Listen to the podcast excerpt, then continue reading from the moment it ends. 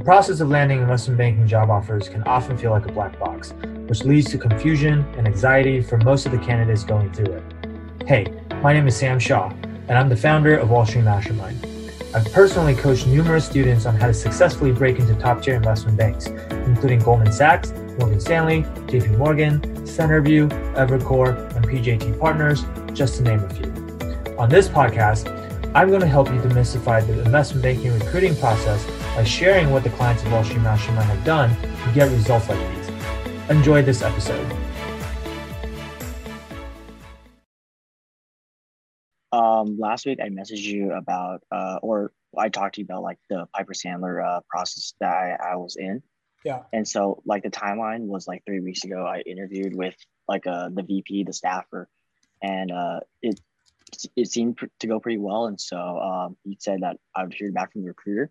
So two weeks ago, so like she emailed me saying that she wanted like schedule me for like additional interviews. And so like I gave her my availability for the week after, which was last week. And you know, she, she never had like replied back to me, no, or uh, you know, schedule me for anything. And it's been two weeks and like she never replied back to me. So I kind of kind of got like a little bit ghosted.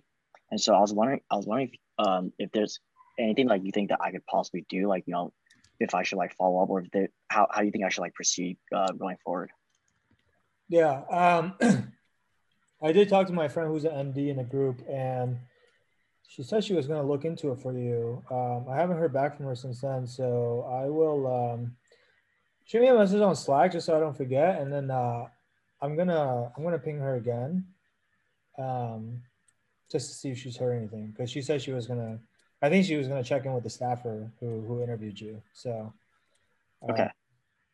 I mean, that's that's kind of like a unique thing. Obviously, like for the rest of you, like I'm not always gonna ha- know. I'm not gonna always have an MD friend in every single group that you're interviewing with. So it's probably not a helpful answer for the rest of you. But um, look, in terms of like, if you email a banker or someone in HR and they responded and said they were going to do something, and then they ghost you after that, then the answer is always just like you got to follow up right? Especially if they responded the first time and said that they were going to do it because they didn't have to respond right? Like if they really truly just want to ghost you then most likely they would just ghost you from from the get-go. Like they're not going to respond once lead you on and then start ghosting you after that.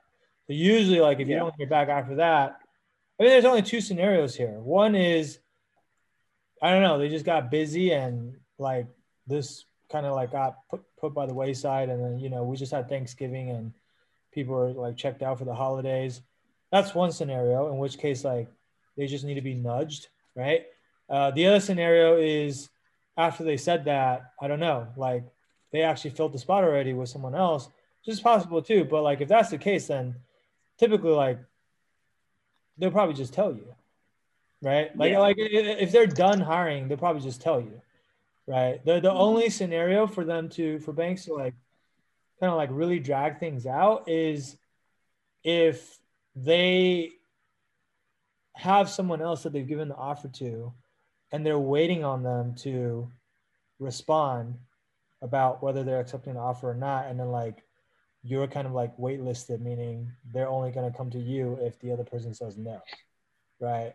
That's like the only scenario where they might like deliberately not not reply to you but you know so like anyway you have nothing to lose.